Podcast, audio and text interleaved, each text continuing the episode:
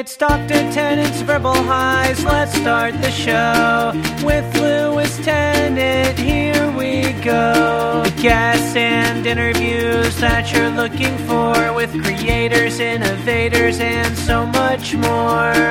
For all episodes and further info, verbalhighs.com is the place to go. All right, welcome to Dr. Tennant's Verbal Highs, a podcast podcasted weekly from a kitchen bench in Kingsland, Auckland, New Zealand. My name's Lewis and I'm the host of the show. And this week's episode 23 with a man I've known many years, Mr. Andy Pickering. Quite an interesting list of achievements, as you'll see in the blurb, either on iTunes or on the site or on Facebook or wherever you found this episode. With such compelling tags, I just entered into the system as Freemasons, Scientology, Unarius, and Internet Party. Just four of the interesting topics we covered, three of which Andy's had direct involvement with. One of the other he hasn't. We just kind of ponder it because it's odd. Okay. Anzac Day yesterday. So, assuming most of my listeners are either Australian or Kiwi, we all know what that is. I didn't do the dawn service. It occurred to me, this is terrible. I've never done the dawn service. It's not because of any kind of statement on my part or whatever. I grew up in a family that did kind of observe a lot of things and so on and so forth. But maybe because of where the grandfather was born time-wise, kind of dodged both wars. Don't know a lot about the family history before that. Had a dad's side, came out from England when he was 13, being the dad. Then don't really know much about that side at all. Just no kind of connection to war in terms of family-wise. I guess a lot of people go to observe that. Yeah, so I don't know how I feel about that. What I did feel a little uneasy about is everything under the sun being attached to it for that day. It all felt a little bit in places like kind of, hey, we can market this under the Lest We Forget banner. It also made me realise that, for better or for worse, I love New Zealand and so on, and got a sense of history and stuff, but I don't know I'm the kind of patriotic that patriotism's often branded as here. I should have a closer connection to sport. It felt like if I was really connected to sport, watching the news on Anzac Day last night, that I'd feel more of a New Zealander. Sigh. It's a funny day. Public holidays are a funny day. Public holidays are a funny day if you've got to the age of 40 and you don't have a family and you haven't had a partner for a while, and you kind of wake up and go, this is kind of an oddly spacious day. You can't really call the friends because they've got partners and families. So I went into work for a bit. But then I did go fishing afterwards and enjoyed that. I just realised I skipped through a couple of these intros to other people's podcasts yesterday, and I thought to myself, do people listen to this bit? Is it just something you feel like you should put on? I should try and keep them as brief as possible. Though I did take some notes. I did take some notes about this rant. I may have lost them. Great episode with Brendan the week before, by the way, and with Tourette's Dom the week before that. Neither of them shared it. I'm hoping they will. Haven't heard from Dom. Hoping that my unbridled, not my not unbridled attachment to Marxism hasn't set us afoul. No, I can't find the notes on Andy's episode. So this is going really well, I feel. If you're new, this bit's normally better than this, and the interviews are even better than that. Oh, I'll finish with this. Andy has the best idea so far when I asked him what perhaps should replace our current political system. It's very techno-futurist. Anyway, like the podcast, like it on Twitter if you would, Verbal Highs. It's at Verbal Highs for Twitter, at Verbal Highs Podcast. On Facebook, I need the numbers. I need the numbers in this modern world. Verbalhighs.com if you want to get in touch with me, verbalhighs@gmail.com. You can subscribe through the verbalhighs.com website to the iTunes feed, or you can go directly to iTunes and search out Verbal Highs. All right, enjoy the show. Episode 23. Woo! Verbal high straight down from up above. So you've kind of, you've come early, so my notes are all in an array, but that's right, we'll kind of... We'll freestyle this, but actually you've brought notes, so at least some planning's been done. Has anyone else brought notes? No. No one's brought notes, really? But I kind of like that. You know? Interesting. Okay. I'm sure people have thought about stuff beforehand. I think Russell Brown said he had mapped out in his head what he planned to do. So my guest today on this fine post-Easter weekend, Tuesday in Auckland... is the founder and editor of both Remix and Pilot magazines, former editor of Herald, I guess, gossip column, you can correct me if I'm wrong there, Spy, former music promoter and DJ, essential credentials on many of my guest lists, one-time radio host, I don't mean once, but once hosted radio shows. Currently works for Backchat Media, who appear to be a kind of social media and online branding and marketing experts, as general manager. Was brand manager for the Internet Party, and also a Freemason, I believe. Oh, yeah, look, hi, Lewis. Oh, welcome Andy Pickering. Thank you, Lewis. Yes, that's true, actually. I was a Freemason. What do you mean you were? Well, the funny thing is, in fact, they say that once you're a Freemason, in many respects, you are always a Freemason. So I could, in theory, go to any Masonic lodge around the world and be welcomed in as a member of the fraternal brotherhood, and I have a certificate at home, and it's quite a flash certificate, you know, from the Grand Lodge of England, and so I could go, as I say, to any lodge with my regalia, which I have, which is it's called an apron, which is what you wear around your waist. It's a builder's apron, and a kind of, because like, it came from stonemasonry, didn't it? Correct. Yeah. So, I mean, it seems that it's sort of an obscure, they used to be quite secretive as well, it seems an obscure organisation to be aligned with. How did that come about? Yeah, I suppose, I've always been quite interested in, things that are interesting, shall we say, and, things like secret societies, politics, whatever, all those kind of organisations. And I just thought... why? What is there about Freemason? What are the Freemasonry secrets? You just joined to go in and have a poke around. So the way it worked is I was doing Pilot magazine at the time, and a guy who was a photographer approached me because he wanted to do some work for the magazine, and so I met him for a coffee, and I noticed that he was wearing a Masonic ring. And so he said to him, bro, can I ask you about that ring? What's the story there? And he said, well, I'm a Freemason. And I said, that's interesting. Tell me about it. And he said, I can't really tell you about it because we're a secret society and I've made many pledges and blah, blah, blah. And so that kind of fascinated me a bit, I guess. And, met him a few more times and...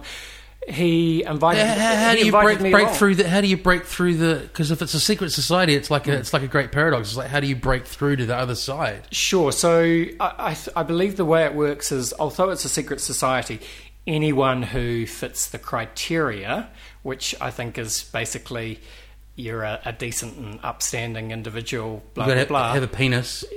Yes. Although they also have female Freemason lodges. There's not many, but they exist. you know, you can go along, and then you just get, I think, nominated by a member and approved, and and then you start going through the various rituals to become a Freemason. Is that where we hit a wall in terms of us talking about it? Like, well, I actually wrote a piece for the Herald about it. When I was only an active Freemason for, you know, maybe a year to 2 years, but because here's the situation, right? Because Freemasonry is very much a dying brotherhood around the world, and the reason for that is, you know, younger people today aren't really interested in it, and it is actually quite a big commitment. So if you've got a family, blah blah blah, so, and that's one of the main reasons I stopped. But what's the commitment? What are you doing with all this time? What's happening in those rooms? Well, so the commitment is, you know, you have a monthly lodge meeting. Yeah. But if you become an officer or you start going up the ranks, there's quite a near overwhelming amount of ritual which you have to learn. So you get this little ritual book, and these are ancient rituals from, you know, a few centuries ago. What sort of things are you? What are they? Well, it's like, are they physical activities? Oh, are they? The easiest way to describe it is like, imagine, you know, a kind of Shakespearean type drama. Yeah. And you physically act these out, and you've got all these rituals to say, these actions to complete, and you need to memorize it all. And the higher up you go, the more there is to memorize. And because I was one of the young guys, they want to promote the young guys and move them through the chairs. And so I was basically, you know, going to be shoulder tapped to be the master of the lodge, which is that's amazing. Which is quite good fun, because it's actually, you know, it's fun acting out the rituals to a certain extent when you're new to it, and you're like, oh shit, this is quite good fun. But ultimately, I was like, do I really want to invest all this time? Probably not. How long did you say? About 2 years. About 2 years. And so, was your headspace through this? This is fucking wacky, I'll just keep going? Or was it like, were you actually kind of getting brainwashed, or were you just, you know? I don't think it's brainwashing. I mean, at its heart, really, Freemasonry is just a brotherhood, fraternity, in the same way that, say, a Rotary Club, or, you know. So unlike Scientology, where you're progressively paying larger and larger amounts of money to find out stuff about what thetan level you are and so on. And exactly right. It's nothing like that. You don't have to pay money, you don't get brainwashed. And I just watched the two Scientology docos last week. Theroux and the Going Clear? Correct. Crazy, right? Yeah, absolutely crazy. Do you know, I listened to a podcast with a woman who's broken out. She used to be on a show, something I never watched, something like King of Queens. Anyway, she's left. She's getting a whole lot of drama from the church. But she said John Travolta's at a level, I don't know if it means, I haven't seen those films for a while. He's at a level where he can kill someone, and the church will turn a blind eye, and then he basically, theoretically, if he killed someone, he leaves the room, and the people assigned to Travolta clean it up and never speak of it again. Yeah, well, I think that's probably, that might be an exaggeration, but it would be true, and it would be true for Tom Cruise as well. And well, if it's true, how can it be an exaggeration? Well, it's true in the extent that, you know, John Travolta and Tom Cruise are so valuable to the public image of Scientology. But, you know, I was talking about this with someone on the weekend, and I think it seems like Tom Cruise hasn't really spoken publicly about Scientology for a few years now, so maybe the reason for that is he's perhaps less enamored than he was, but obviously he can never speak ill of Scientology because they've been auditing the fuck out of him forever. So that's the bit that fascinates that to me. When that you really hit on the crutch of how they've got them is that is ultimate blackmail, right? Mm-hmm. And because Tom Cruise is not stupid, presumably, and neither is Travolta, so these guys, they must know that David Miscavige. David Miscavige. They must know what kind of power and control and just a nasty piece of work that is. Yeah, they would have witnessed a lot of it. That, you know, so no, that's right. And funny enough, same thing. I was talking to someone about it yesterday. Weirdly enough, it came up because they'd just seen the film, and that's what I said to them. Andy, is like, it seems like L. Ron Hubbard was the sort of slightly, well, very nutty You know, he's written the most fiction of anyone in history that's been published. Very prolific science fiction. So this guy, used to do the Penny science fiction magazines and so on. There's the guy with the sort of mad ideas and so on. But it seems that whether he was truly sort of evil like Miscavige, I think Miscavige has taken this thing and gone, right, I can now, exercise all my kind of wildest, nastiest, whatever. Yeah, another thing I took away from it is I don't know how people can be so stupid, but then I was like, that's a little unfair of me. I don't know if it's stupidity or people just looking for something, right? Yeah, that's right. It's not so much stupidity. And look, people are stupid, but everyone has their own motivations, and everyone is, as humans, we are motivated to search for meaning, and we all find meaning in different places, whether it's Freemasonry, religion, drugs and alcohol, dance music, or whatever the flavour of the, being a social media influencer. Yeah, that's right. How we see ourselves in our employment, exactly, and so on. Hey, we'll move to you and your history in just a sec, but last thing there is they've actually just bought... There's a really iconic building in Grafton, which they've just purchased. So it sounds to me like it'd be interesting. It sounds like they're really going to try and push Scientology to New Zealand a bit more shortly, right? Yeah, well, they're, much like the Catholic Church, and I guess to a lesser extent, but they're quite... very powerful property owners. Yeah, McDonald's, the Catholic Church, Scientology. strange bedfellows, but yeah. So, hey, when I first met you, I would have been... I started kind of coming up to Active probably mainly as a... probably over-the-top prize winner, to be honest. I don't think you were ever working in the office or anything. And then I kind of slowly slid into shows. I started going to dance parties around then. I was a teenage meddler. And here you were, DJ8 at the time. I think you briefly... you were involved in running Biosphere, right? The smart bar, all-ages rave cave. Yes, indeed. Talk a little bit about all of that, man. Like, Wellington... For me, that's 96, 97. I can't speak to when you discovered all of that, but we're pre-internet... we're pre-kind of getting everything straight away, scenes and fads and so on. Like, how did you discover all of that, man? Yeah, well, I guess for me, what year do you think you first started even walking into Active? What year would that have been? You know what? Roughly? I've got all those dates I just mentioned are wrong. I would say they're wrong. They're wrong. Wind it back. I'm normally really good with dates. So about 93, 94. Yeah. 93, I would have been seventh form and coming up and winning more prizes than one man should. And then I think I was doing shows by 94, and definitely 93, 94. That would be Leon's early parties and stuff. So around. Yeah, so I started hanging out. Thanks for that. That's all right. I mean, I went to university, I think I'm rubbish at dates as well, but I think my first year of university was probably 1990. Yeah. And I think I started going up to Active in my second year. Yeah. And it's that same old story, you walk into BFM or Active or whatever and you get your mind a little bit further opened to all things alternative music and the culture that surrounds that, kind of kindred spirits you didn't know were kindred. Exactly right. And so at the time, this is pre-dance music, really. Dance music was just kind of forming, and so in New Zealand, correct. Yeah.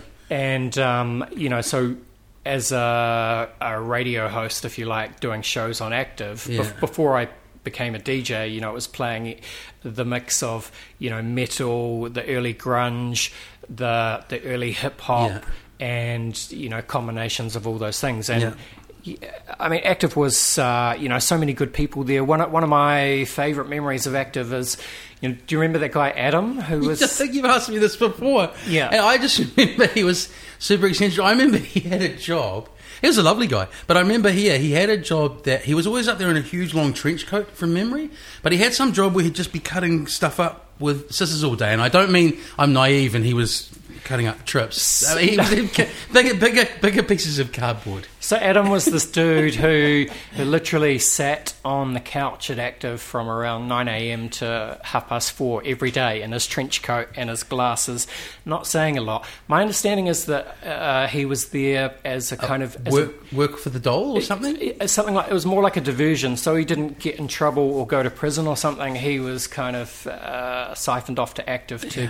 And he did I don't know if likely did much real work of real use to the station, but he always had quite a lot of pot on him, and in particular... Maybe he was cutting up bastards, I don't know. In particular, he had caps of cannabis oil, and so he'd sort of be dealing that on the sly from the couch at Active, and people would partake, and it'd go off into the cemetery next door for a session before you did your show. Mm.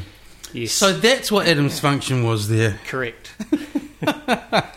And then from doing shows, did you, like me, find yourself at something like one of Coda, one of Leon Baldock's parties, or...?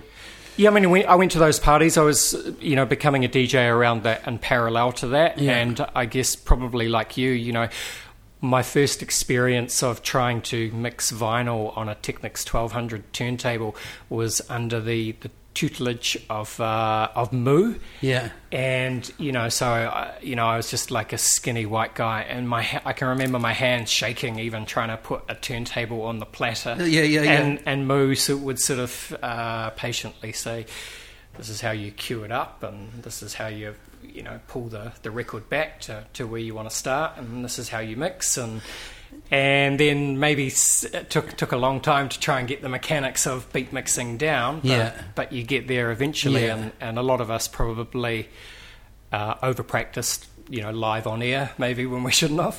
I used to do Death Till Dawns. That would be great. It'd be like 1am till 7am exactly, and the last of my group I'd drag along would be falling asleep, and it'd be like 5 in the morning. Halcyon days. I used to love tuning into those shows years later and just hearing the cacophony of experimentation of youth. And with the Moo thing, I'll just cap that off. I hadn't really thought about that till you said that. He actually was a bit of a mentor as well, because he used to also considering I was a grommet, essentially, to use skateboarding parlance, forward me quite good records at Troubadour and stuff that normally would have gone to the cool kids. That's right. So, and we're talking about Moo from Fat Freddy's Drop here, obviously. Chris, But so, and again, like Troubadour Records and all those, early record stores, especially in Auckland, I guess, for, the dance music, and Soul Mine with Kyan and Kilburnie. But Death Till Dawn's Active. But good times. How did that move to? Because I think before we sort of turn the mics on, you mentioned something or other. The Rip It Up job we'll get to was your first real job. So it sounds like you've been sort of an entrepreneur sort of type in one way or another since then. Now, what were you doing in Wellington and so on? Well, so I was obviously at university, and through Active very quickly. Developed a taste for dance music, and then all the early house or all the early techno, and hip hop as well, really, and started DJing in places like Cuba and ESC before it was ESC. It was ESC before it was. It was Street Club first. Yeah, it was something before that. Anyway, it's had about 9 names since I've known it. Yeah. Yes, and then. One of the first parties or live events that we did it with Simon Swain. Yeah. And so it was called Psychic Droid at Bats Theatre. So this would be, 92, 93. Yeah. And it was 5 different live techno/electronic acts and 5 DJs. And I think that was the first kind of...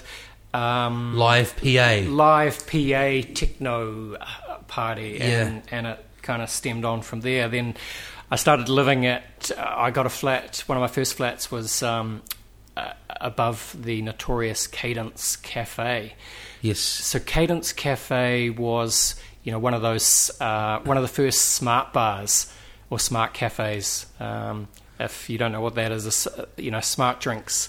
Went through... what were they, Andy? I suspect they were just spirulina with a bit of extra vitamin C, some milk and a banana. With some pretty good marketing, I guess. But nootropics, or the idea was that smart drugs that would improve your mental performance and energy, and it's probably a crock of shit. But, and I think they were really expensive a drink, $15 a drink or something. But weirdly, the guys 20 years ago? The guys that ran Cadence... He was an old hippie from memory. Yeah, worse than that. This is going to sound like I do. See, this is, again, the cult thing is coming back. And this time, so these guys they were trippy. They were believers in a UFO like Scientology style. Yes. They thought, yeah. So, you can look it up. It's called Unarius. Okay. Unarius. It's still going around the world. And it was kind of like, it is like a really hippie, trippy, lovey-dovey idea that there's these ancient alien race. Unarius were going to come in. Now, I need to make it clear that I was not a believer. They just happened to run the cafe, and they had an empty space upstairs. They did, yeah. Where I ended up living for a while, and we turned that space into, like a... Was it Trojan House? What was that building called? Yeah, Trojan House. Oh, how does my memory do this? Yeah. Yeah. So we turned that into an all-ages nightclub called Biosphere, which was, again, all those DJs like Coda and Jaden and Martin Kwok and... Conspiracy, me and playing, techno, trance, etc., etc. Yeah. And what happened with it? So what happened with it? Well, I think we ran it for 3 months, but, we were just, 18, 19, 20-year-old kids with no idea what we were doing. We just wanted to throw techno parties, and even though it wasn't licensed or anything, so it was not too many major headaches. I think in Wellington, there's only so many kids that are going to go to that on a weekly basis, Yeah. And we did. We did for a while. So I think it ran for, 3-4 months, something like that. What do you think now, man? Like, I've asked a few other people about this in different contexts. Like, it feels to me like health and safety's gone so mad these days that someone would have sniffed that and shut it down within a week now, or am I imagining that? It feels like there was a lot less... rules around. Absolutely. There was more of that, it's the DIY ethos where you just went and did it. And it's also because... But I don't think that's a tribute in any way to our particular now as a generation. I think it's just that shit's harder to do now. Well, I think it's also because that culture was brand new, so the energy and the spirit kind of motivate you to go out and do it. Yeah. Whereas... Though, playing devil's advocate, because I've thought about this, the scale of those events that Leon was putting on at those waterfront sheds, I remember once being outside having a cigarette and watching a cop car just sort of slow down, kind of peer around and drive off. Like, I just think now... The authorities would be all over that. Yeah, they probably would. But also, you have to understand that the events weren't licensed, which makes it easier, I suppose, to get away with doing something like that. But but I think you're probably right. It'd be very hard just to rock up and do a 3,000-person How many rave. Portaloos have you got per 100 person? Exactly.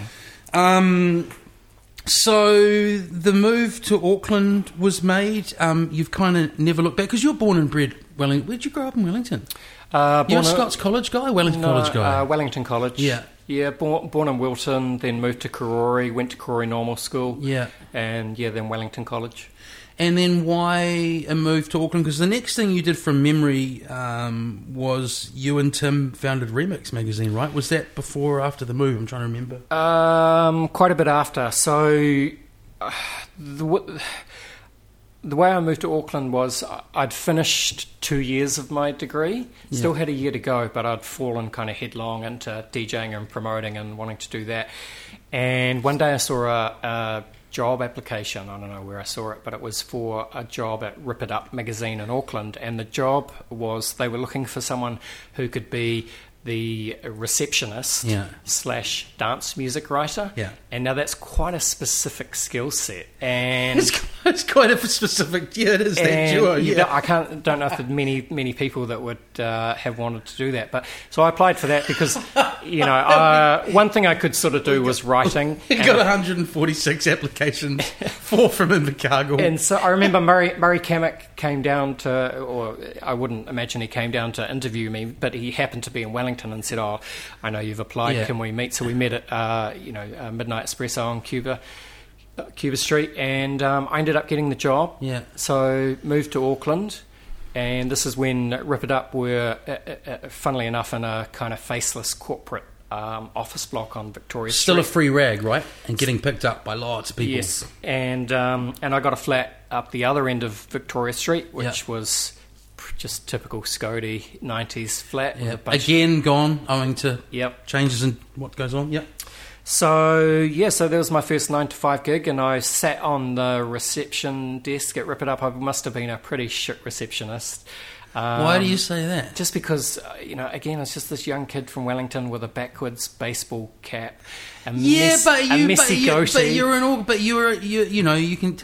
organised guy because you've got through everything you've got through. I don't think you're as useless as you probably thought you were. And this would have been, you know, probably just a year or two before the advent of things like email.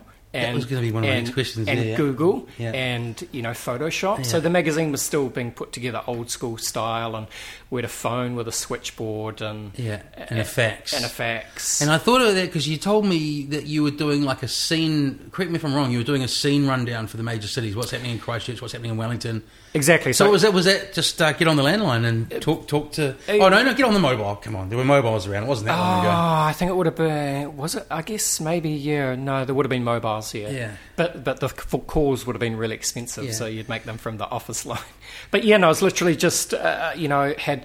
One of the guys I was talking to was Jeff Wright, yeah. Who at the time was in Christchurch running Echo Records, so yeah. He and I think Obi-Wan, yeah. Matt. We haven't talked about that, just quickly, that just to be specific, yeah, you eventually, after being playing all that different style of music on the radio, became essentially a drum and bass DJ for a period. So this explains the connection to Jeff, right? Yeah, correct. So, yeah, and, I'd be talking to guys like Clinton Smiley would do the Wellington stuff and Andy from Discotheque, Andy and Brad. But, I guess around then, while I was at Rip It Up, that's when I transitioned heavily into drum and bass. What happened? Did you see a DJ or go to a party? Or? I think it was just because the music was... so fresh, yeah. And full of energy and attitude, and I was just like, this is. And it draws a bit from hip hop, it draws a bit from rave music, it draws a bit from even roots and stuff for sure. Exactly. And so then, while I was, because you became a house DJ. Well, yeah, later, which I like. Yeah. I look in my time. I've been house DJ, trance DJ, hip hop DJ. Yeah. You name it. It's a sign of someone who's got an ear for good music wherever it's falling. So so you met Jeff. Sounded like we were going somewhere with that. Well, I was communicating with Jeff, but I guess more specifically I met Dave Roper, D-Rave, because the Auckland dance music community, no matter what genre you were playing, was very much centred around, High Street and, BPM Records or Quaff Records. Yeah. And so you kind of... You knew everyone, all the other DJs and promoters, just from going to those shops and hanging out. And, High Street then, as I'm sure you know, was... much more sort of bustling and alive with a kind of creative scene. Exactly. Yep. And, you feel stupid telling it to, kids today and going, oh, High Street's fucking whack, bro. But anyway. Good dumplings. Yeah. So, the way that Subtronics formed was actually, it's actually also hanging around with Jungle Dean. Yeah. Dean Benfell. Dean Benfell. I wonder where he is. Yeah. Probably nowhere good. This is such an not in-house, in something podcast. That's right. Who's Dean Benfell? But it's Jungle Dean, bro. Long story short, Jungle Dean and I started Subtronics. I've heard he's in Queensland. Yep. And then D-Rave came on board really quickly. Yep. And we started promoting, international drum and bass acts. Like now, again, unless I'm horribly wrong, for people who aren't aware of the history, there wasn't any group in New Zealand regularly bringing in international DJs then. I think you guys were the first, right? Yeah, probably the first to bring them in on I don't mean bring them in general, I mean regularly. Yes, yeah. Correct, yeah. Exactly right. So the first ones were Ed Rush, DJ Trace, Groove Rider, Doc Scott, and then, Goldie, PFM, LTJ Bookham, etc., etc. Yeah. And I went to a few of those in Wellington, the Wellington versions. I think I must have sold them on. There was a huge one in a shed with that guy Ian and so on, the big Groove Rider party. Yes. Ed Rush was oddly at, like, a little rock and roll bar... on like a Wednesday night. Is that hole on the wall? Yeah, it was great fun. Yes. Then after the breakfast show in the morning, after about 2-3 hours sleep, half raving. So again, in hindsight, do you feel like how the hell did I pull that off? Because we hadn't done it before, or was it just the spirit of the? It's a big thing, man. Like again, pre all this technology as well, like logistics, booking flights, accommodation, picking people up, promotion, how much do we charge for tickets, da da da da da. Well, it's just like anything, you know, you just, if you're really passionate about it, which we were, you know, you just go and do it, and you can go a long way on passion and youthful energy. And as long as X amount of people come along and pay their $20, we didn't get rich, but, you know, we didn't lose any money either. Yeah. So, you know, you got to say that is good times. And you introduced, more importantly, a whole lot of, you know, new culture into Auckland and around New Zealand, I guess. What do you think these days about people who do courses? And there's a huge amount of courses now that didn't exist back then, like how to DJ, how to put on an event, how to do this, how to do that. You know, you never did any of those things, right? So. No, I guess those courses didn't exist. Well, yeah, but that was a very good question, right? So, I was meaning, like you said, just be passionate and get in there and do it. I feel like with your kind of career and stuff, that seems to be almost a mantra, right? Well, I think that, and that's probably one of the secrets to life is, you know, if you're clever or lucky enough to find a way to earn an income doing something that you're passionate about, that's probably the smart thing to do. And I don't know if I've managed that all the way through, but I suppose I have as well.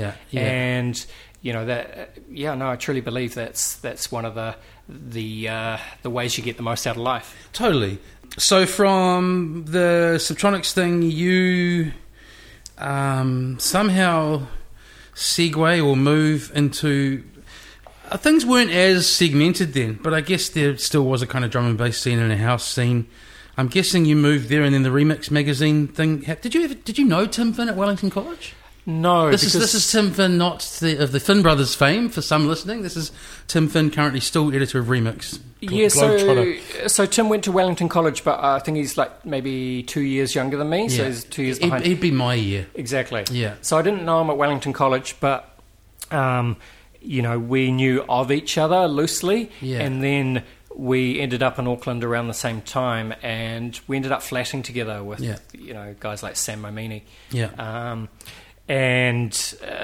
So we did a few parties together, more like, you know, the kind of the breakbeat sound. Yeah. And then I moved back to Wellington for a year because I hadn't finished my degree, and I thought be the smart thing to do would be to finish it. That's very disciplined of you, Andrew. Yeah. So I went back and finished my degree. Did you finish it? You did? Yeah. What was it in? A BA, of course. Yeah. Majoring in English and sociology. Great. Cool. Which sociology's handy for everything you've done. Oh, my partner jokes that it's lesbian studies. I don't know if it would that was outside of a smart thing. That was outside of university. Anyway. Yeah. Okay. So I'm finishing my degree, and then Tim calls me up one day, and he's like, "Andy, you've got to come back to Auckland. We're going to start a magazine." So I was like, "Yeah, sweet, bro. Finished my degree. I'm on the way." So that's all he said, and you were like, "Yeah, well, because I was ready to move back." And so, well, you didn't say a magazine. What kind of magazine? Where did you get this idea from? Well, no, I mean, you found a cheap paper stock? Obviously, it was going to be a dance music magazine, right. And you know, he knew that I'd done the dance music media at Rip It Up, etc., etc. So it was quite a good fit. Yeah. And we did he have any media or print or writing or anything background? Good on you guys. No, but so we flatted together on High Street. And yeah, we started doing Remix, and no, we had no idea what we were doing in terms of how to make a magazine, except again, gee, you can go a long way on youth and energy and passion. And yeah, that's right. And almost like I think not knowing the pitfalls is almost a strength, right? Definitely. And again, like so, I've looked at my demographics, you know, my listeners. It's amazing what Google Analytics tells you, bro. Mm-hmm. Who wants to know people's screen resolution? I guess you do if you design something. Anyway, I digress. So I know from looking at the demographics, there'll be a number of people listening who simply weren't around, or accurately, were too young when the early Remix came out. So describe what it was. Describe the first ones that came out. What did they look like? What was in them? So, in the first years of Remix magazine, it was essentially a free monthly magazine, but printed on reasonably sexy glossy paper for the time. So whereas early Rip It Ups were newsprint, and then got a little bit shinier. Yeah, you were on what was at the time typically paid for magazine stock. Yep, correct. And so, you know, essentially Tim designed it. Yeah, I wrote everything, and Tim sold the ads. Yeah, and we were DJing and putting on parties at the same time. And this is like 97 really, which is really when the dance music culture took off in a big way. In New Zealand and around the world. Weirdly, timing-wise, middle of that year, I started doing the Brekkie Show on Active, and for sure it was, we were playing a lot of electronic music. Yes, so and you know, that's much to the chagrin of the program director at points. Yeah, yeah, and so I guess that's when I would have moved from drum and bass heavily into house music. Yeah. And so Tim and I, we did a lot of, we were putting on parties all the time. At bars or random spaces or bars and clubs? Bars and clubs, yeah. You know, smaller scale house parties, especially at Calibre. Yeah. Did a lot of stuff at Calibre. Yeah.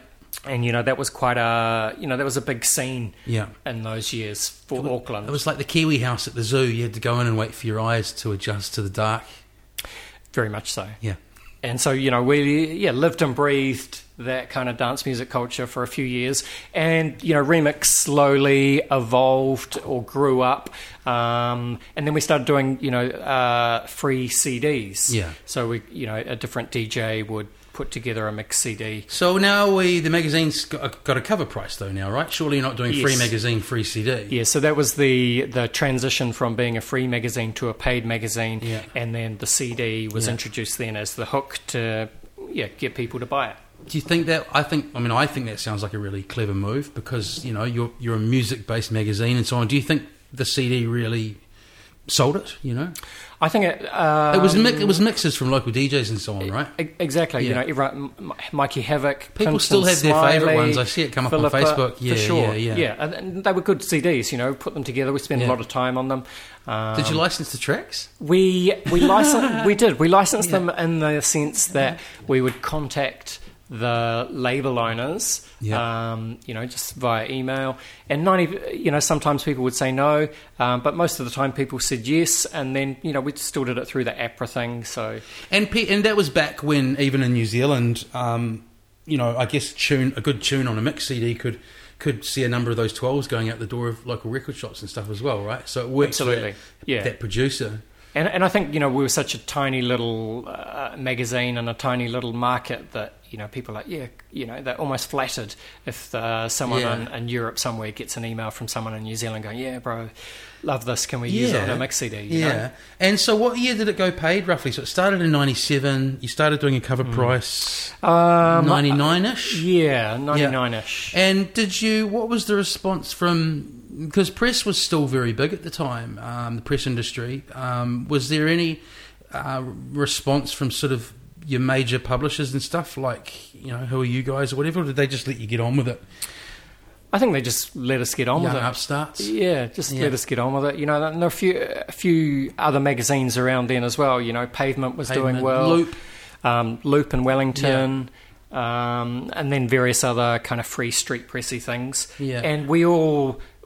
had quite a bit of crossover, but quite clearly defined niches as well. We're obviously dance music, Pavement were sort of the slightly older, street culture in general. But it was more general, yeah. And so what? So I mean, Remix is still going, but from your tenure or your involvement there, how did it evolve? When did you? Because were you still around when it started making the transition more to a, I don't know what I'd call it now, a fashion magazine?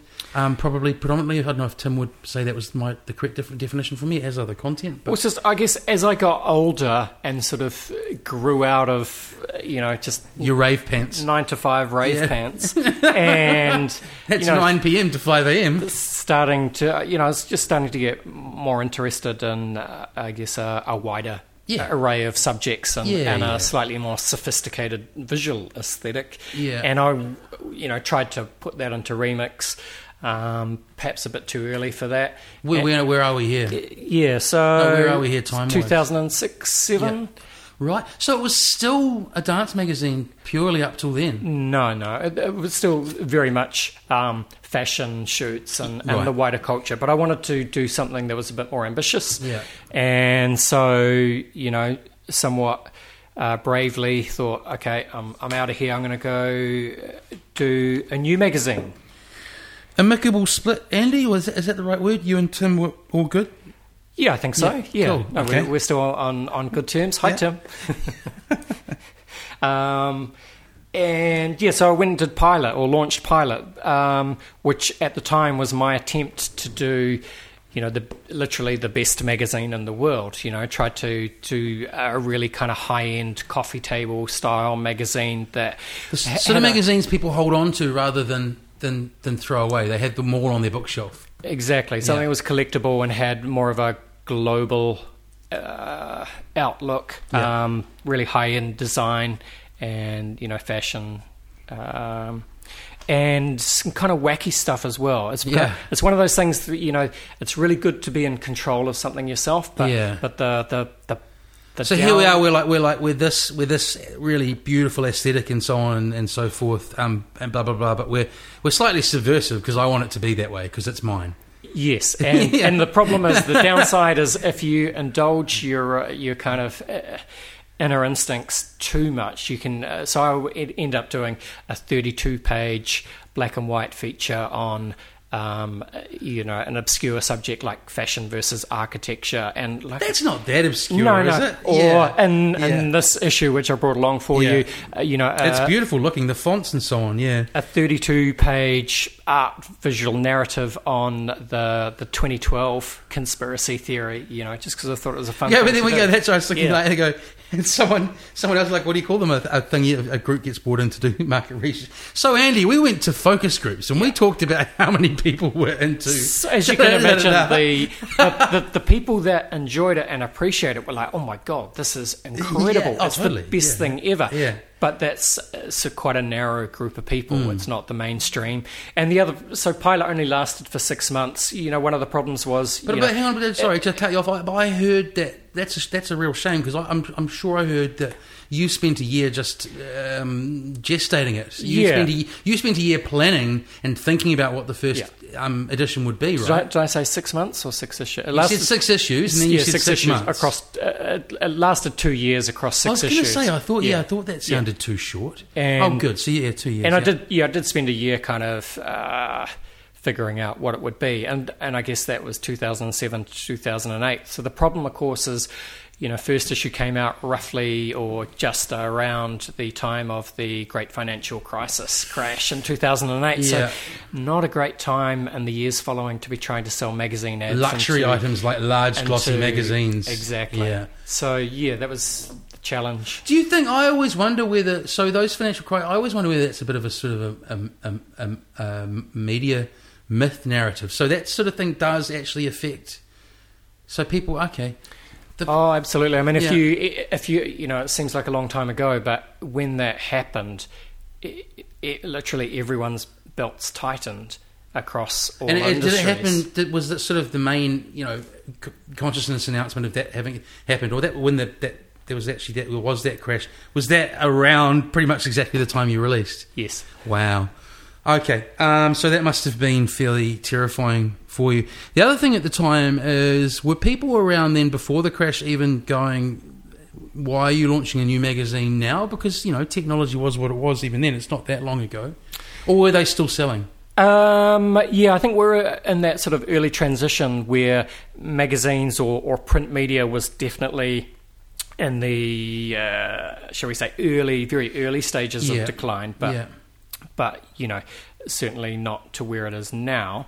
But I think at the time, you know, the thinking was, well, there's still space for print media that is not disposable and provides something a little bit extra or a bit special or a niche or whatever it is. And, you know, I'm sure some people would make the case that argument still applies today, but perhaps less so. Yeah, so I don't know where your head's at. I mean, it seems like such a passion project. I know you won awards for it. You know, it looks and reads incredibly.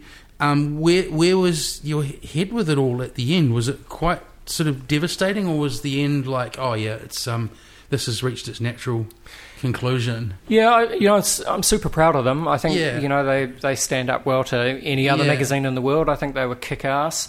Loved it. But, I think it just reached its natural course, and I could see that... So you didn't have a breakdown at the end or anything? No, not really. No, that's good. That's good to hear, and then I just also wanted to ask about Pilot. Something else I read this morning is you managed to get it into sort of markets in San Fran and I think New York... Melbourne, Sydney. How does one do that? I'm imagining you pack a bag with a bunch of copies. You go to those cities. You're an independent publisher, and you just go to cool magazine shops and say, "Will you stock this?" Is it that simple? Or do you need record companies? Do you need distributors? It was only ever in tiny numbers in those other countries, and it's more like one or two boutiques here and there. It's not proper. It wasn't proper distribution. Yeah, but if you want to do proper distribution, you go to a distributor and you say, "Here's my product," and they say, "Yep, like it." And then it's just the you challenge. You do that. You stayed fiercely indie. Exactly. So, how do you think in this environment we're in now, 2017, Remix has survived? I think it's quite a feat that it's still. Yeah, I think it's still on the shelves. I think because it's got a body count behind it. Absolutely. Yeah. Yeah, I mean, it's certainly one of, if not the only, magazine still standing. Yeah. And I think the reason for that really is because, Tim kind of, if you look at Tim, started in the 90s and has gone the whole way through. And he's always very good at advertising. Yeah. So he has that kind of network of contacts built in over a long period of time. Yeah. And that just transitions across the digital and social media space now as well. So it's Remix is not just the magazine, it's the wider Tim Finn universe. Yeah, well, I mean, for listeners who don't know, if you look at the success of dance parties from a financial perspective, he'd have to be our largest promoter. I mean, I can only imagine he does very well from his outhouse parties. Yeah, he's sort of he's a package, as you say. Exactly, yeah. So he's been promoting parties the whole way through and DJing. So I think they just kind of feed off each other, really. Yeah. But then, what does that matter to the person in New Plymouth when it's sitting in the dairy? People must still be buying Remix around the country. Yeah. Yeah, well, I'm sure they are to some extent. I wouldn't imagine that the sales are particularly high, but success sometimes is it's a visual. Exactly, it's perception. Perception management. And then, so you don't have a nervous breakdown at the end of Pilot, which is fantastic. Well done. Do you? But at the same time, do you take a little breather before deciding what to do next, or?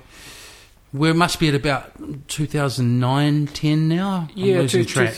Around 2010, I think. Yeah, it took a little breather. Had a son around that time as well. Oh, congratulations! Oh, thank you. I didn't even know that. Yeah, no, I got a little. What's his name? His name is Asher. Hey, Asher. And then wondering what to do next, and again, it's decided to become a tabloid gossip monger. It's just one of those strange turns. When I saw that you'd got that, I was like, that doesn't really seem like the Andy I know, but fuck, good on him. So it's because my partner Lee, I was living with my partner Lee in Parnell, where we live today. Yeah. And one of her oldest friends was a guy called Ricardo. Yeah, photographer? No, I'm thinking... Ricardo Simich, who still does that Spy gossip column to this day. And so I think, Ricardo was... That's kind of his world. And I think the Herald were looking for someone to... So replace Rachel Glucina, or was there someone after? Yeah, I don't know. Wasn't she after you? No, she was well before. I think there was a few stand-ins. Yeah. And then... speaking of perception management, anyway. Yeah, exactly right. Less said, the better. So long story short, Ricardo and I, as a team, got that job. Yeah. I only did it for maybe a year. Was it fun? Yeah, it's fun. You must get lots of tickets to things. Absolutely. What's the gig? The gig essentially is to go... Lots of goodie bags turning up on the doorstep. Go to events with free champagne, canapes and goodie bags and try and work your phone. And so when people know you... This is what's so funny. I was just thinking about it now. So when people know you do that job, they must constantly be whispering gossip into your ear at these things. Yes and no. I mean, I think in the days, so weird. In the days that someone, you know, Glucina was doing it. Yeah. That, by the way, again, clarification for everyone. I have offshore listeners. Spy. It was a, what would you call it? A celebrity scoop section of our otherwise quite serious newspaper, the New Zealand Herald. Is that yes, fair? Celebrity gossip and celebrity news. Gossip, exactly. Yeah. Good photos. Yeah. Yeah. Yeah. Anyway. So all I was going to say is, you know, when Glucina was doing it, she was obviously quite notorious for having a really nasty edge. Yeah, shit-stirring. To her stuff. Yeah. Shit-stirrer. Yeah. Yeah. And so, but because there was quite a lot of, I guess, backlash to, you know, to that style. Yeah.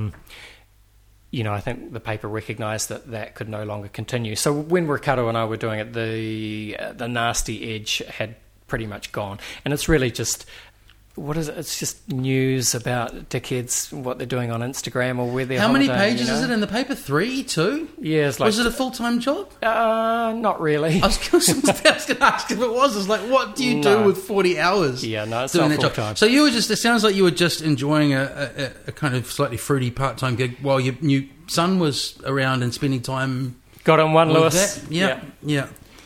So you didn't end up with death threats or anything like that. No, you were the nice guy.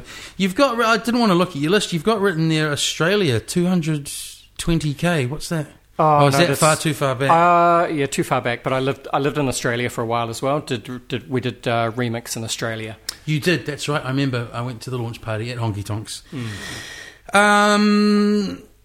So we really, it's an interesting topic for a lot of people, I think. I don't know if you listened to the podcast I did with Mikey, but obviously he was involved with Mr.com as well. Yes.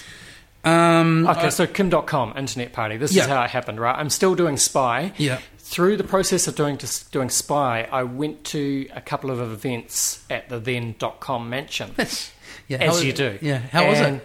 Fantastic, yeah. Good fun. I mean, you know, that's kind of, it was something a bit larger than life and something kind of other international feeling. Yeah. Totally, and obviously, you know, Kim is a larger than life character and quite an interesting guy to talk to. Yeah. So I met him a few times, and I kind of got the sense that I think we, funnily enough, for a gossip column, you know, we broke the story that Kim.com was planning a political party. Yeah, and so I said to Kim, half seriously, look, Kim, if you're serious about starting a political party, I'd love to help. Yeah. Just because I thought, fuck, that'd be what an adventure. Well, that's what I thought when Mikey told me about his involvement. I'm like, well, yeah, I'd put that as a story, you know, something to have done. So, you know, resigned from Spy, and, you know, started hanging out at the .com mansion. You were actually hanging out there? Oh, yeah, we were hanging out there. So I remember, like, one of the first times I went out there... What does hanging out at the .com mansion involve? Well, so... you can tell me on... So one of the first times I went out there to meet with Kim, just the two of us, and discuss what this might look like. We're sitting at a table inside. We're just having some kind of loose chit-chat. And then he says, okay, I'm not going to do his accent, but he says, okay, Andy, let's adjourn to the table outside, if you don't mind. And I said, of course, Kim. So we walk out to the table outside, which is by the pool, and then he says to me, okay, Andy, we can speak freely here because this is the only space on the property where I can be confident we're not being listened to by... So he thought his house was bugged, or was bugged? He thought so, and I would... Would make sense. Exactly, yeah. So...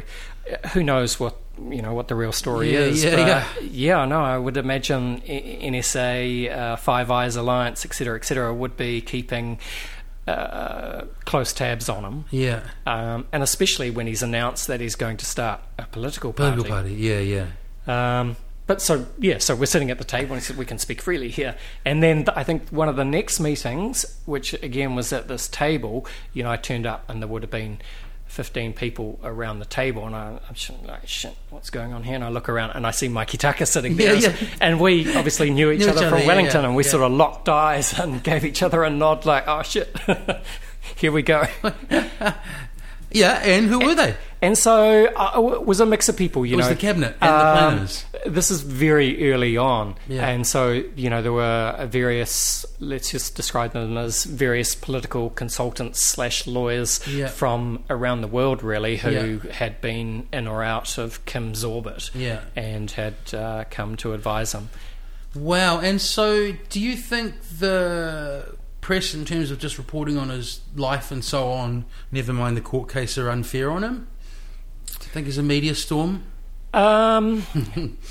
Yes, I think they were, but obviously I think Kim, you know, never really did himself any favours at the same time. But of course the press are always going to. But I find that funny. Him. You have people like yourself around, people like Mikey, you know, these experts in these fields.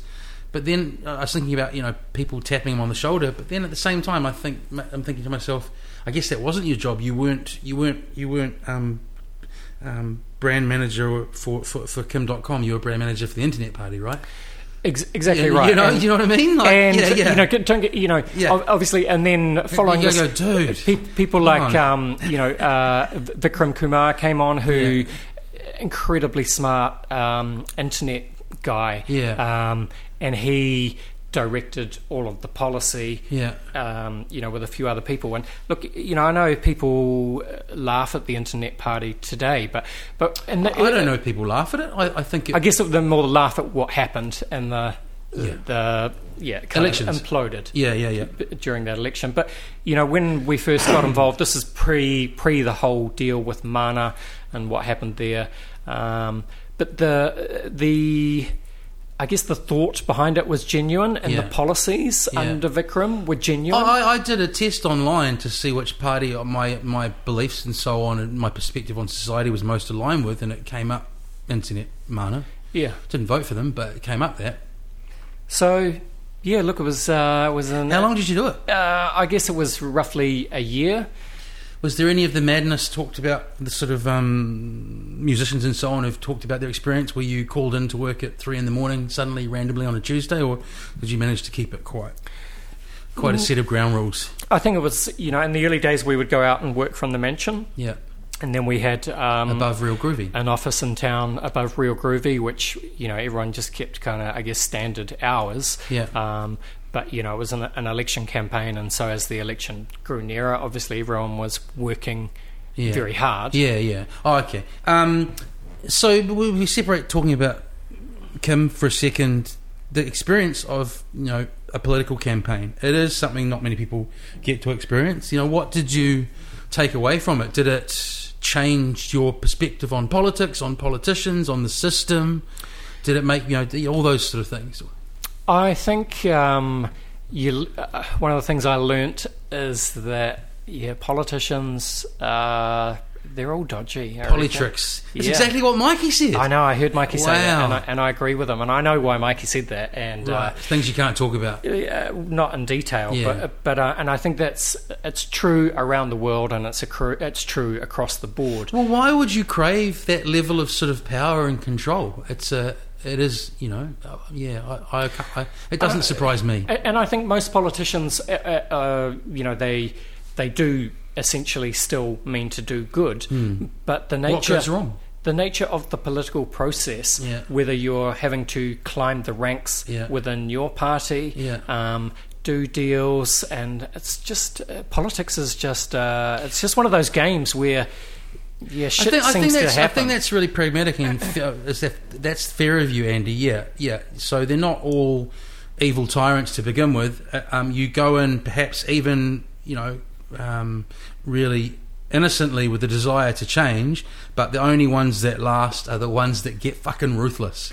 Yeah, well, I think you need to be... At some point, you will be faced with a situation where you need to compromise something in order to get where you need to go. Like I believe any position of great power, you know. For sure. I've said it on the podcast before, people really high up that just have to have a body count behind them, metaphorical or literal. And then, so what about in a wider sense, politically, you know, even with sort of Trump and so on recently, I've joked... turning into a political podcast each week, which I never wanted to be, but just sort of simple question, you know, after that experience, do you think democracy is still a working system? And big question in 2017. You know, that's a good question. Yeah. So here's the problem with democracy. If what is the best democracy in the Western world today? What, so if the Americans or the UK, I think, to answer that, you mentioning America in the first breath. I think the capitalist democracy is where democracy's completely fallen over. So America's out. Yep.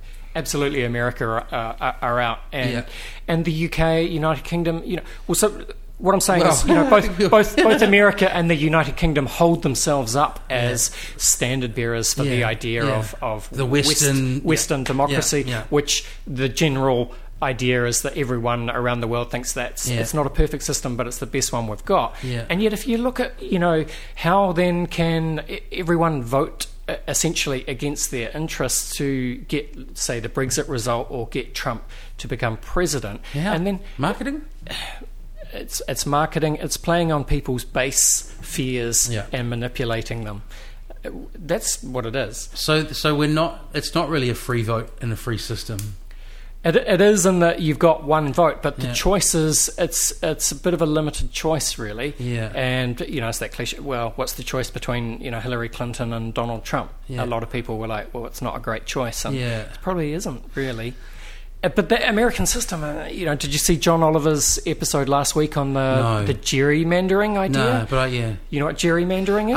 I've looked it up, and to be honest, I'm not going to put myself on the spot here. It's some kind of... what do you call it?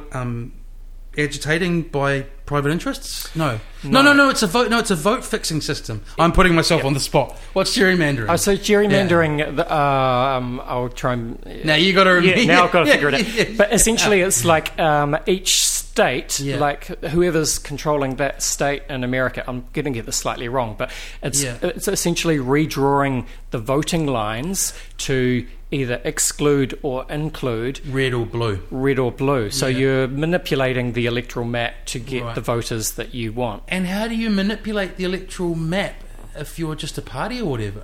Well, it's whoever's in control. So whoever's in control changes the boundaries each election to... Exactly. That can't be right. But then the next thing is again, it's a huge question. I mean, what do you change to if it's not democracy, There has to be a system where the people get a voice. Or maybe democracy just needs cleaning up. I think the problem is not democracy. The problem is humans. Yeah. People are very flawed. Humans are flawed. Yeah. Human race is flawed. Yeah. And which is why when I had Tourette's on last week, and he said he's very shamelessly into the Marxist system. I'm like, well, even in that collective socialist system, corrupt humans will screw it up for everyone, because someone will always go, actually, I will take more of whatever. I think the answer really is probably something like a really smart group of people who are hopefully good people invent some kind of artificial intelligence and give it clear barriers so that it can't overstep its boundaries. But what if it turns against us? Well, that's why you give it very clear barriers, and that essentially is the challenge. But then you devise a system that is actually inherently, well, let's not say fair, because what's fair, but the system has to have as its goals... what is this techno-futurism you're presenting me with? Absolutely. Everyone out there hear this? The guy from the Internet Party eventually wanted New Zealand run by a robot. Well, I'm going to send out press releases about this. All I'm saying is humans haven't done a... in the broader picture of the history of the last 100 years, of course, humanity has... advanced on every level, lifespans are longer. It's also poverty destroyed. But we're destroying the planet and oppressing people. But the general curve is very positive. Yeah. But how do we keep it going positive? Well, I don't know. How do we? And look at Trump. Is Trump going to be potentially brought down in the next few weeks? No. Why do you think? I don't know. There's. Here's the thing about, people talk about conspiracy theories and fake news and how that is, the natural home of, I guess, the far right. And I think that was true, certainly in the lead up to the election in the US last year. But nah, bullshit. What about this? Keep going. You know, plenty on the left as well. But yeah, you know, there's this whole Trump-Russia conspiracy, whether it's a conspiracy or not. And you know, you see the gradual joining of those dots and the tightening of, you know, whatever the ongoing FBI investigations are. Yeah. Whether there's so much smoke, it looks like there's fire. Yeah. What are you saying? Oh, Trump will either you know, go down or not. But he might go down. But who will take him down?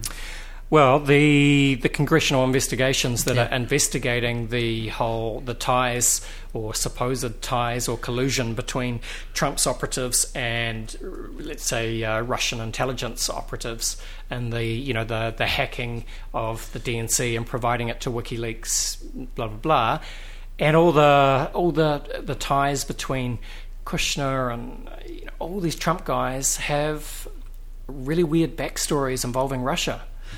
Do you think that is unique and limited to Trump? Though I don't mean specifically Russia, but that level of kind of backroom, you know, corruption and deal making and so on. I've got a feeling, speaking to everything we've been talking about, it wouldn't be a unique scenario. Definitely not. It's the same on both sides. But it's just that more of us are fervently against Trump. But I guess it's who is the more blatant or self-serving about it, you know? Yeah. What do you think is going to happen with North Korea and the US? That's the last bit of politics for now. Yeah, I don't want to. You know, who the fuck knows? Yeah, is Trump using it as a distraction now that he's kind of flip-flopping on everything he said, and now he's engaging the military? His Twitter's gone quiet, so it makes me worry that he is getting quite serious. And people have said, "Hey, just stop with the 3 a.m." I think it's more that he's on the golf course the whole time. You know, what's funny for me is I like of all of these. You know, I mean, the warfare thing's obviously freaking terrifying, but you know, economy, global politics, the one thing that freaked me out most about Trump getting in was the environmental the environmental ramifications. You know, we can't have such a grossly free market guy running things. Yeah, look, the environment, I mean, oh man. Would you? Let's cheer this up a bit. You know, hey, so would you work at a campaign again? Kim won't do that again, will he? Is he going to be extradited? I've no idea. So you haven't seen Cad Cooey with him since? No, not really. Okay. Well, it was an interesting experience.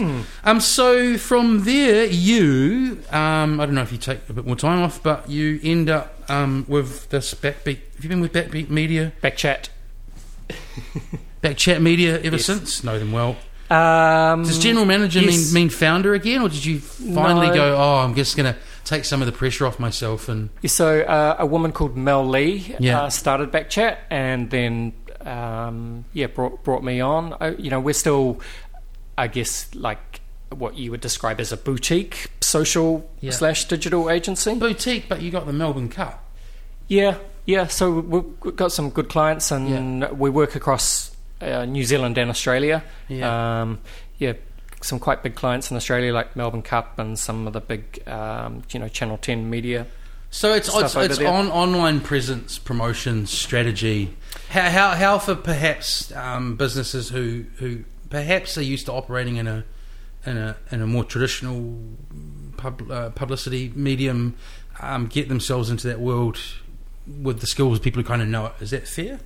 Yeah, that's one of the things we do, is help maybe say bigger organisations who, they don't always have a clear digital roadmap or a social media strategy, or they might have one that's really outdated.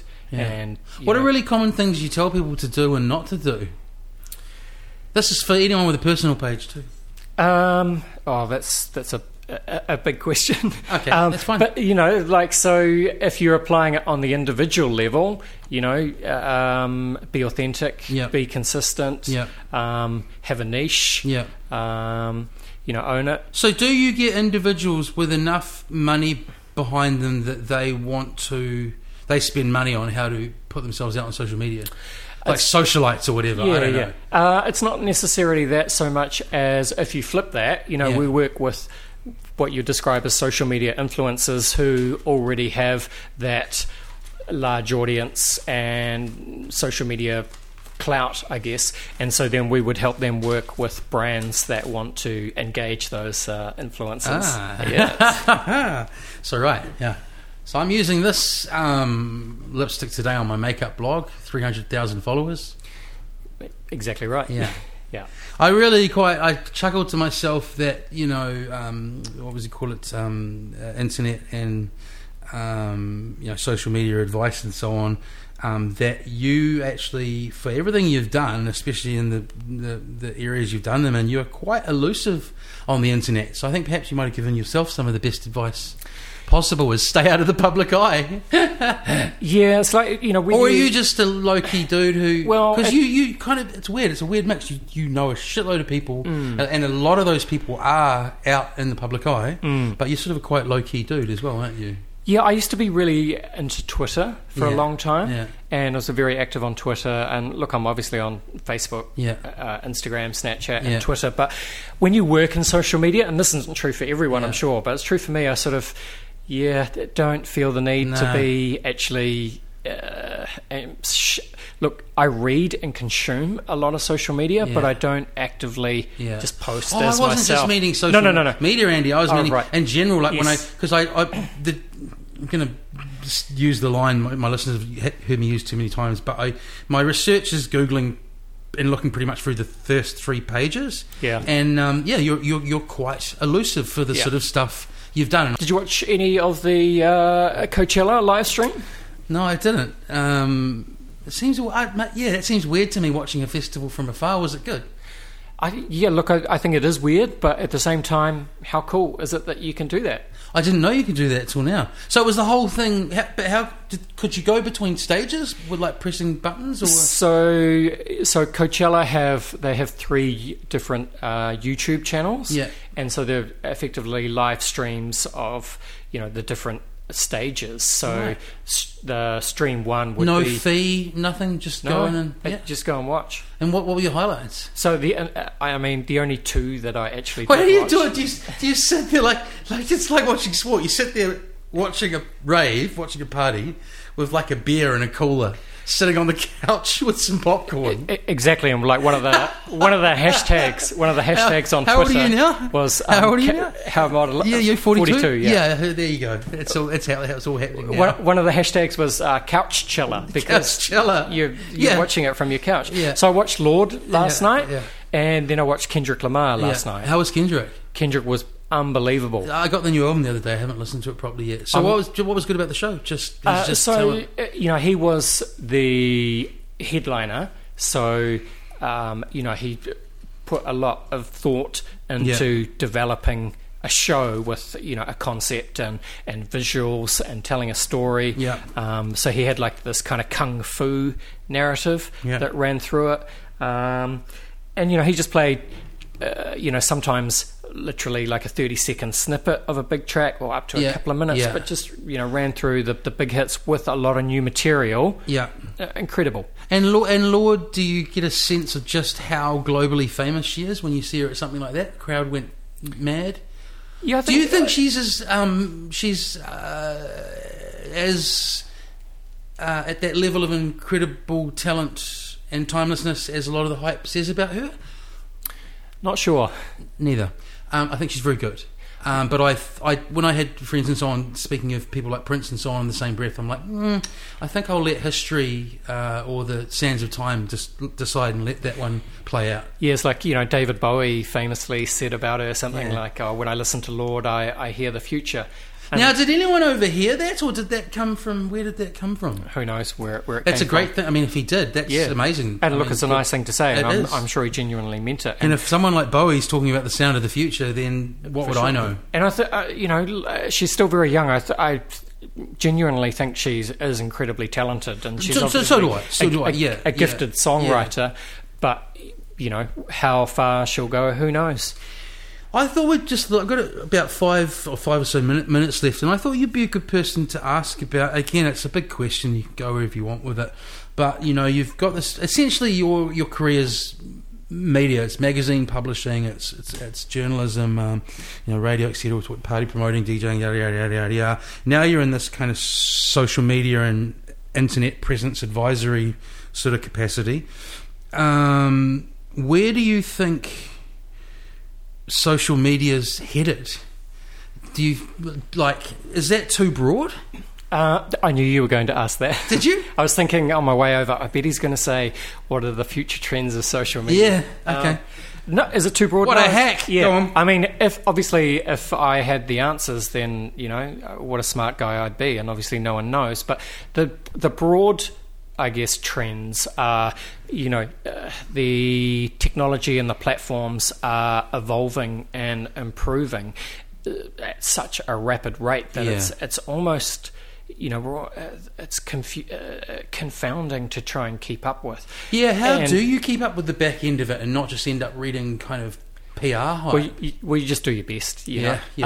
But, you know, as one tiny example, you know, the kind of the Facebook's back-end ad platform, you know, it changes on a week-to-week basis. So there's just always new ways of doing things, new targeting options, capabilities. Is that because they've got the luxury of being fed the most data in the world? They just have coders constantly and people constantly looking at data and interpreting it and going, we need to do this. Exactly. I mean, it's insane, the most ruthless business arms race in the world is one of them is between, you know, these between Google and Facebook, or between Facebook trying to destroy Snapchat by stealing all of Snapchat's features and pointlessly reproducing them in Facebook Messenger and things like that. And why do you think that's pointless? It's pointless because it's, you know, what is the core purpose of Messenger? It's just, hey bro, I'll be over there in 10 minutes. And so, you know, why they're putting like Facebook stories into Messenger and Facebook, just,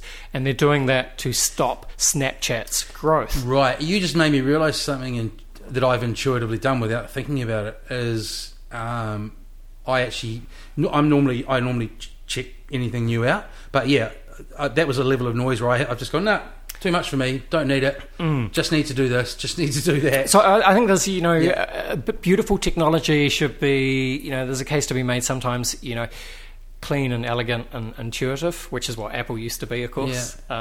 Speaking of Apple, okay, so trends coming. VR, obviously, virtual reality.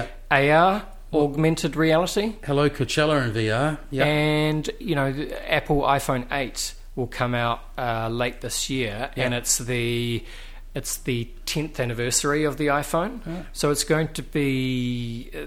the idea is that it'll be a bit of a special iPhone, and they'll, you know, bring in some new improvements or capabilities. You know, that sounds like the press release for any phone. Yeah. it's true. That's true, but slightly more so with this one. So this might be the VR headset. Well, it's a little bit too early days for that. But have you been whisked away to Silicon Valley or anything like that? Have you gone that close to the source? Not as such. Yeah. So you keep abreast by internet research and so on, but you must, you know. So, okay. What bothers me is I didn't even know about this till I watched that latest Adam Curtis doco. Is the algorithms feeding us just stuff that we want to know? Does that sort of bother you that we're kind of almost getting blinkered by social media content? I could almost see them rolling that back owing to public outrage. I don't know. We're sort of humans are very complacent about what social media does and doesn't do at the moment, right? We just sort of accept it. Even a lot of people who kind of shake their fists at other things. Yeah, it's a crazy phenomena, dude. Look, it really is, and I think it's just one of those things that there's so many advantages and upsides. Yeah, but like anything, but then on a bad day, it'll terrify me. There's so many downsides as well, and I couldn't agree more. So it's, you know, I don't know if you read that latest article in the spin-off that was going around yesterday about the attention economy, and you know how. No, I'll write it down though. I had a day off. It's worth a read. Into Wizzle yesterday. You know, it's just. there's so much competition for attention, and we all have, you know, it's the argument about, you know, everyone used to be scared that the world was going to turn into George Orwell's 1984, yeah. But in fact, it's the flip side. It's Huxley's Brave New World. The crux of that is, or the idea is, rather than Big Brother watching us, which obviously it is, yeah. We are amusing ourselves to death. So we're surrounded. We're surrounded yeah. in a sea of yeah. just constant information, yeah. incoming streams. Yeah. Yeah. That it becomes very easy just to be apathetic, because how do you care about a Trump crisis one day when there's another one the next day, and then the next day, and then the next day, and you can watch infinite amounts of entertainment on YouTube. Dave Roper and I we often PM each other, and we're talking about that. Something came up, I think. It was the Mad Butcher being purportedly racist on Waiheke Island and so on, and everyone was so outraged. And Andy and I was something like, oh, look, give it probably 18 hours, maybe 36 hours, it'll be gone. All those outraged people will move on to something else. And I think that makes it very hard to form movements and so on, because it's just jump. But I think, you know, summing all of that up, I think that humans, it's so new, we'll have a grasp of it all in 20 years, we might start 10 years, I don't know, you know what I mean? Like, I think we actually don't collectively know where this is going to all end up. No, we don't, and yeah. I suppose yeah. it's like because we're radically different in the way we function than we were even 10 years ago. That's how I feel. Yeah, I agree, life is different because of that. But the changes that have happened in, say, yeah. the last 10, 20 years are probably nothing compared yeah. to the changes that are going to happen in the next 10 to 20. So, yeah. you know, things like driverless cars, yeah. artificial intelligence, yeah. and actually, you know, being able to change your body with, you know, all the kind of all these technology areas are converging, and when, you know, biotech, nanotech, AI, yeah, crazy times. As long as we get those doors in Star Trek that go, I'll be happy. I think we'll leave it there, man. All right, hey, thank you. Cheers, Lewis. Fun.